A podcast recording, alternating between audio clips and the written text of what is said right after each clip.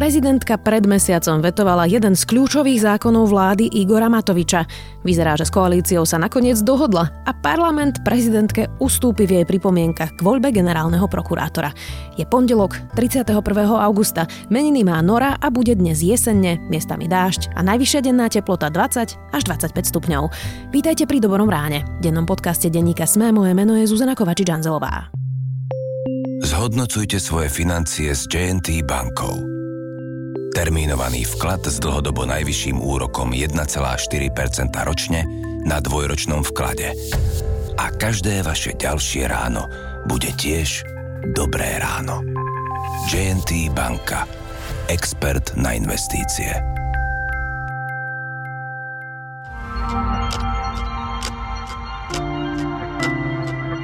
A teraz poďme na krátky prehľad správ. Bývalý šéf mestskej polície a ex-šéf vyšetrovacieho týmu Gorila Marek Gajdoš smeruje do parlamentu. Nastupuje ako nový poslanecký asistent poslanca za Oľano Lukáša Kyselicu. Gajdoš musel odísť z funkcie náčelníka mestskej polície po tom, čo nafúkal za volantom. Kyselica sa zvrátil do parlamentu z postu štátneho tajomníka ministerstva vnútra, pretože bol v kampani súbežne aj agentom tajnej vojenskej služby. Koalícia predloží na septembrovú schôdzu novelu zákona, ktorá bude odoberať tituly.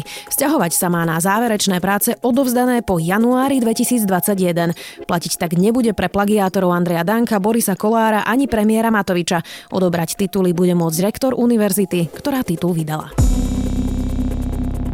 Únia uvalí sankcie na 20 Bielorusov. Prezident Alexander Lukašenko na zozname nie je. Nezaradili ho tam zatiaľ z taktických dôvodov. Časom sa tam ale zrejme dostane aj on. Medzi 20 menami sú predstavitelia z Bieloruska podozriví z volebného podvodu a tvrdého zásahu proti demonstrantom v krajine. Viac takýchto správ nájdete na sme.sk.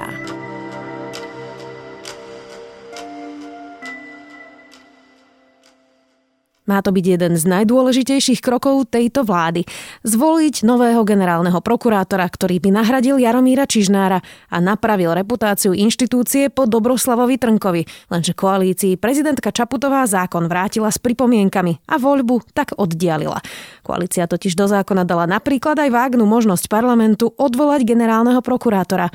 Vláda zdá sa nakoniec prezidentke ustúpila. Viac už s redaktorom domáceho spravodajstva Petrom Kováčom. Prvým zo zákonov, ktoré vracia v Národnej rade, je e, zákon o prokuratúre a súvisiace zákony.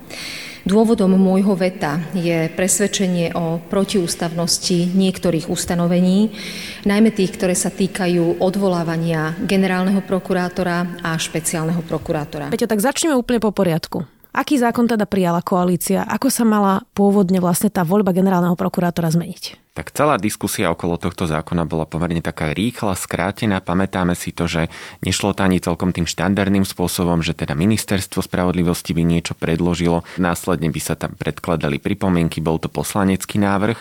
Prišla s ním teda skupina koaličných poslancov a ako taký prvý sporný veľký bod sa ukazovalo to, že umožniť kandidovať neprokurátorom. To bola tá diskusia okolo Daniela Lipšica? A to bolo presne, taký, presne okolo Daniela Lipšica a hneď sa to javilo ako taký ten najväčší spor, hlavne do budúcna, pretože hlavne teda skupina odborníkov aj s prezidentkou Zuzanou Čaputovou hovorili, že nie je správne otvárať prokuratúru aj neprokurátorom a teda, že mal by tam byť nejaký profesionálny prokurátor. No a do zákona sa okrem tohto prijali ešte možnosť eh, nejakého mimoriadného odvolania generálneho prokurátora, ak si neplní svoje povinnosti. A mení sa tam spôsob tých ľudí, ktorí môžu nominovať generálneho prokurátora a zároveň spôsob eh, aj nominovania a odvolávania špeciálneho prokurátora. To bol taký ten prílepok až na záver, s tým, že celá táto voľba má byť ponovom verejná už zo zákona. Principiálne asi všetci sa na tomto zhodovali, ale práve v tých bodoch, ktoré si hovoril, sa nie všetci zhodovali. Čiže čo sa na tom zákone nepačilo prezidentke Čaputovej, pretože ten duch verejnej voľby, presne tak, ako sme to videli pri ústavných sudcoch a pri navrhovaní kandidátov, ktorí doteraz vlastne len poslanci navrhovali, kto bude generálnym prokurátorom, tak toto sa na tom všetci zhodli. Čiže Čo jej prekážalo? Tých diskusí bolo pomerne veľa, napriek tomu, že ako som spomínal, nešlo o štandardný proces, ale v podstate celé to prebehlo tak zrýchlene. No a ako sme tak tušili na začiatku, že spor bude v tom, že či prokurátor, neprokurátor môže kandidovať, v konečnom dôsledku to prezidentka vôbec nenamietala tento spor, uznala, že ide možno takú ideologickú odlišnosť medzi ňou a koaličnými poslancami, ale naopak namietala ten spôsob odvolávania generálneho prokurátora a ešte nejaké to bolo veľmi vágne, dve teda? viac menej technické Tam bolo veci. napísané iba, že ako bola tá formulácia, že ak si nevykonáva svoju prácu Riad, riadne, riadne a čestne. Čestne? Uh-huh. A práve toto bol taký ten spor, že vlastne je to takú vágnu, vágna formulácia, ktorá nie je celkom presná a môže, môže byť zneužitá politickou mocou. A potom pri samotnom schváľovaní zákona teda už, už videli koaliční poslanci, že sú veľké rozpory v tomto bode, tak tam prijali ešte také tie zadné vrátka, že teda áno, poslanci budú môcť pri tejto formulácii zákona odvolať generálneho prokurátora, ale poistko bude prezident, ktorý vlastne bude mať posledné slovo a bude môcť vyhovieť aj nevyhovieť parlament parlamentu. No ale ani toto nepresvedčilo Zuzanu Čaputovú a ona vlastne práve tento bod namietala v konečnom dôsledku. Prezidentka Čaputová už bola v takej pomyselnej opozícii s koalíciou pri ombudsmanke a prijatí jej výročnej správy. Tam to teda nevyhrala. Teraz v septembri sa má prelomovať prezidentkine veto. Vieme už, ako to dopadne? Vieme a je to možno takým malým alebo aj väčším víťazstvom prezidentky, pretože naozaj to vyzerá tak, že veto nebude prelomené a teda zákon síce prejde, ale parlament akceptuje v podstate všetky tie pripomienky prezidentky. Práve pri tomto bode, ktorý sme rozoberali, čo sa týka odvolávania generálneho prokurátora, tam je zhoda pri troch stranách. V podstate Oľano za ľudí aj Smerodina bude hlasovať v tom duchu, ako to Zuzana Čaputová namietala, aby teda úplne vypadla tá nová možnosť odvolávania generálneho generálneho prokurátora.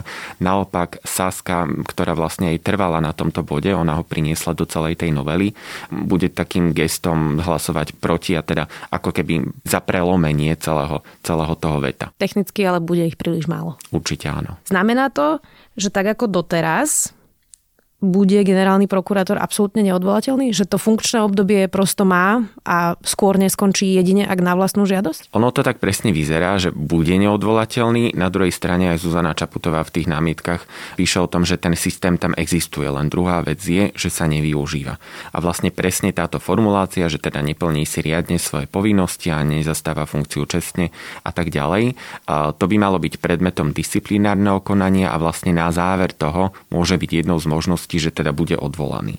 Len by sa to teda viac menej malo v duchu tohto zákona aj využívať, čo sa dosiaľ nedialo. Vzhľadom na to, že doteraz ani Dobroslav Trnka nebol potrestaný v disciplinárnom konaní, tak Presne Asi tak. to naozaj nefunguje. Ale mimochodom to sa možno dozvieme už budúci týždeň, čo sa týka Dobroslava Trnku. Namietala aj špeciálneho prokurátora, tým je dnes Dušan Kovačík. Na rozdiel od Jaromíra Čižnára, ktorý už skončil vo funkcii, Dušan Kovačík ešte pokračuje, ešte má funkčné obdobie. Skončí?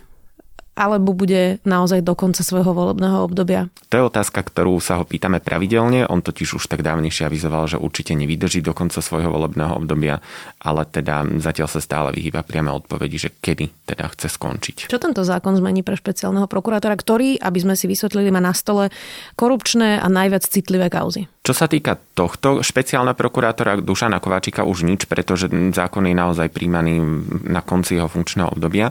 A čo sa týka budúcnosti, má to byť taká naozaj rovna, v rovnakom duchu prebehnúť ten výber a celá tá voľba, ako pri generálnom prokurátorovi, či teda naozaj rozšíri sa návrhová právomoc, budú verejné vypočutia, bude verejná voľba.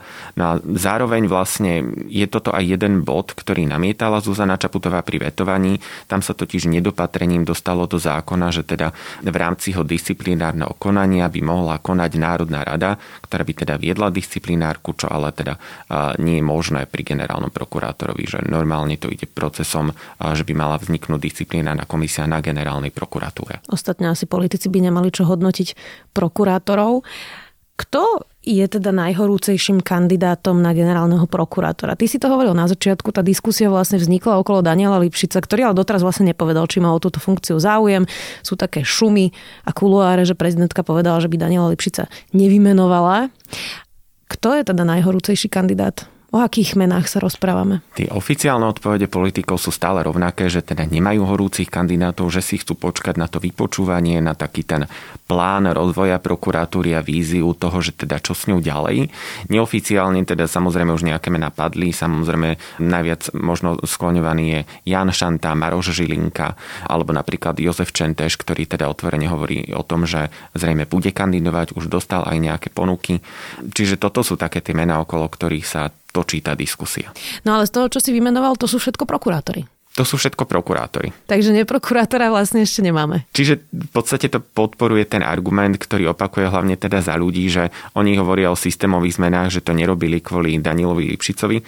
Na druhej strane treba spomenúť, že v rámci týchto zmien vlastne koalícia upravila aj výber špeciálneho prokurátora. Práve toto je post, ktorý sa hovorí ako budúci možný pre Daniela Lipšica, pretože tamto vymenúvanie už nejde cez prezidentku, ktorá by podľa doterajších vyjadrení zjavne odmietla Daniela Lipšica vymenovať za generálneho prokurátora pre jeho politickú minulosť, ale takýto proces pri špeciálnom prokurátorovi neprebieha, tam ho volí len parlament. Čiže najnovšie sa hovorí o tom, že teda tento post čaká na Daniela Lipšica. Čiže Vox City celá? Tak nejako. Čo bude tá najväčšia úloha, ktorá bude stať pred generálnym prokurátorom? Jaromír Čižnár teda skončil, máme naozaj čierne obdobie prokuratúry Dobroslava Trnku, to vyšlo najavo vlastne až teraz, aj keď sme to všetci tak trochu tušili, videli sme videá Dobroslava Trnku s Janom Počiatkom, kde sa spolu chechcú na kriminálnej činnosti, e, ktorú tam popisujú. E, Marian Kočner si tam inštaloval do jeho kancelárie kameru čo bude vlastne tá najdôležitejšia úloha nového generálneho prokurátora? Presne toto, čo aj spomínaš, aby sa ten nový generálny prokurátor dištancoval od toho, čo sme videli na prokuratúre v minulosti, aby dokázal rázne konať a zasahovať voči takýmto prokurátorom, pretože na ňom je naozaj tá zodpovednosť napríklad aj podávať disciplinárne návrhy. Videli sme, že napriek tomu, že Dušan Kováčik napríklad ako špeciálny prokurátor má veľmi zlú povesť, poznáme to jeho povestných 61.0 a teda naozaj, že nepodával žiadnu obžalobu žalobu, tak práve generálny prokurátor je jeho oficiálnym a teda hlavným nadriadeným a on môže iniciovať jeho disciplinárne potrestanie. To sme nevideli pri Jaromírovi Čižnárovi, aby teda nejako zakročil voči Kováčikovi a teda toto je jedna z víziou pre budúceho generálneho prokurátora, aby naozaj dokázal rozhýbať tých ľudí pod sebou, aby dokázal vysvetľovať niektoré rozhodnutia a aby naozaj otvorene komunikoval s tým, že čo a prečo sa deje na generálnej prokuratúre. Ten proces ešte chvíľu bude trvať, čiže teraz septembri bude tento zákon opäť v parlamente. Už predpokladajme, že to teda bude finál a prejde. Ako rýchlo môže byť tá voľba? Nie je to celkom otázka najbližších dní a týždňov, pretože naozaj tie lehoty sú tam pomerne jasné a dlhé. A po schválení zákona bude nejaká lehota, teda kým vôbec vstúpi do platnosti, no a potom vlastne nastúpi fáza, keď sa budú môcť hlásiť samotní, samotní kandidáti, alebo teda budú môcť ich navrhovať dané subjekty. Potom navrhovaní teda prejde nejaká lehota na verejné ako keby preklepnutie si ich životopisov a podkladov, ktoré teda dodali. Bude následovať nasledovať vypočúvanie pred parlamentným výborom, no až následne voľba. No a vlastne celé, celé tieto lehoty, keď sa naštítajú, tak taký prvý reálny možný termín voľby je koniec oktobra až november. Počkáme si na to a budeme to samozrejme pozorne sledovať. Dnes sme o tom hovorili s redaktorom domáceho spravodajstva Petrom Kováčom. Ďakujem. A v tomto prípade e, budem určite veľmi starostlivo vyhodnocovať e, predpoklady a požiadavky toho konkrétneho kandidáta, jeho životný príbeh, e, najmä v tom duchu, aby naozaj tá funkcia bola bola vykonávaná nestranne, tak ako hovorí ústava, aby sa e, naozaj neposilňoval vplyv politickej závislosti tejto inštitúcie na politickej moci.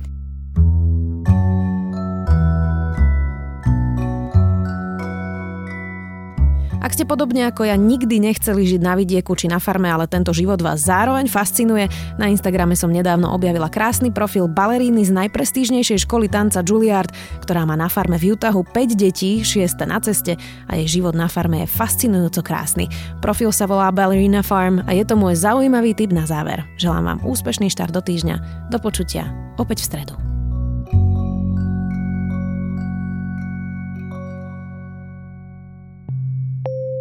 Zhodnocujte svoje financie s JNT bankou. Termínovaný vklad s dlhodobo najvyšším úrokom 1,4% ročne na dvojročnom vklade. A každé vaše ďalšie ráno bude tiež dobré ráno. JNT banka. Expert na investície.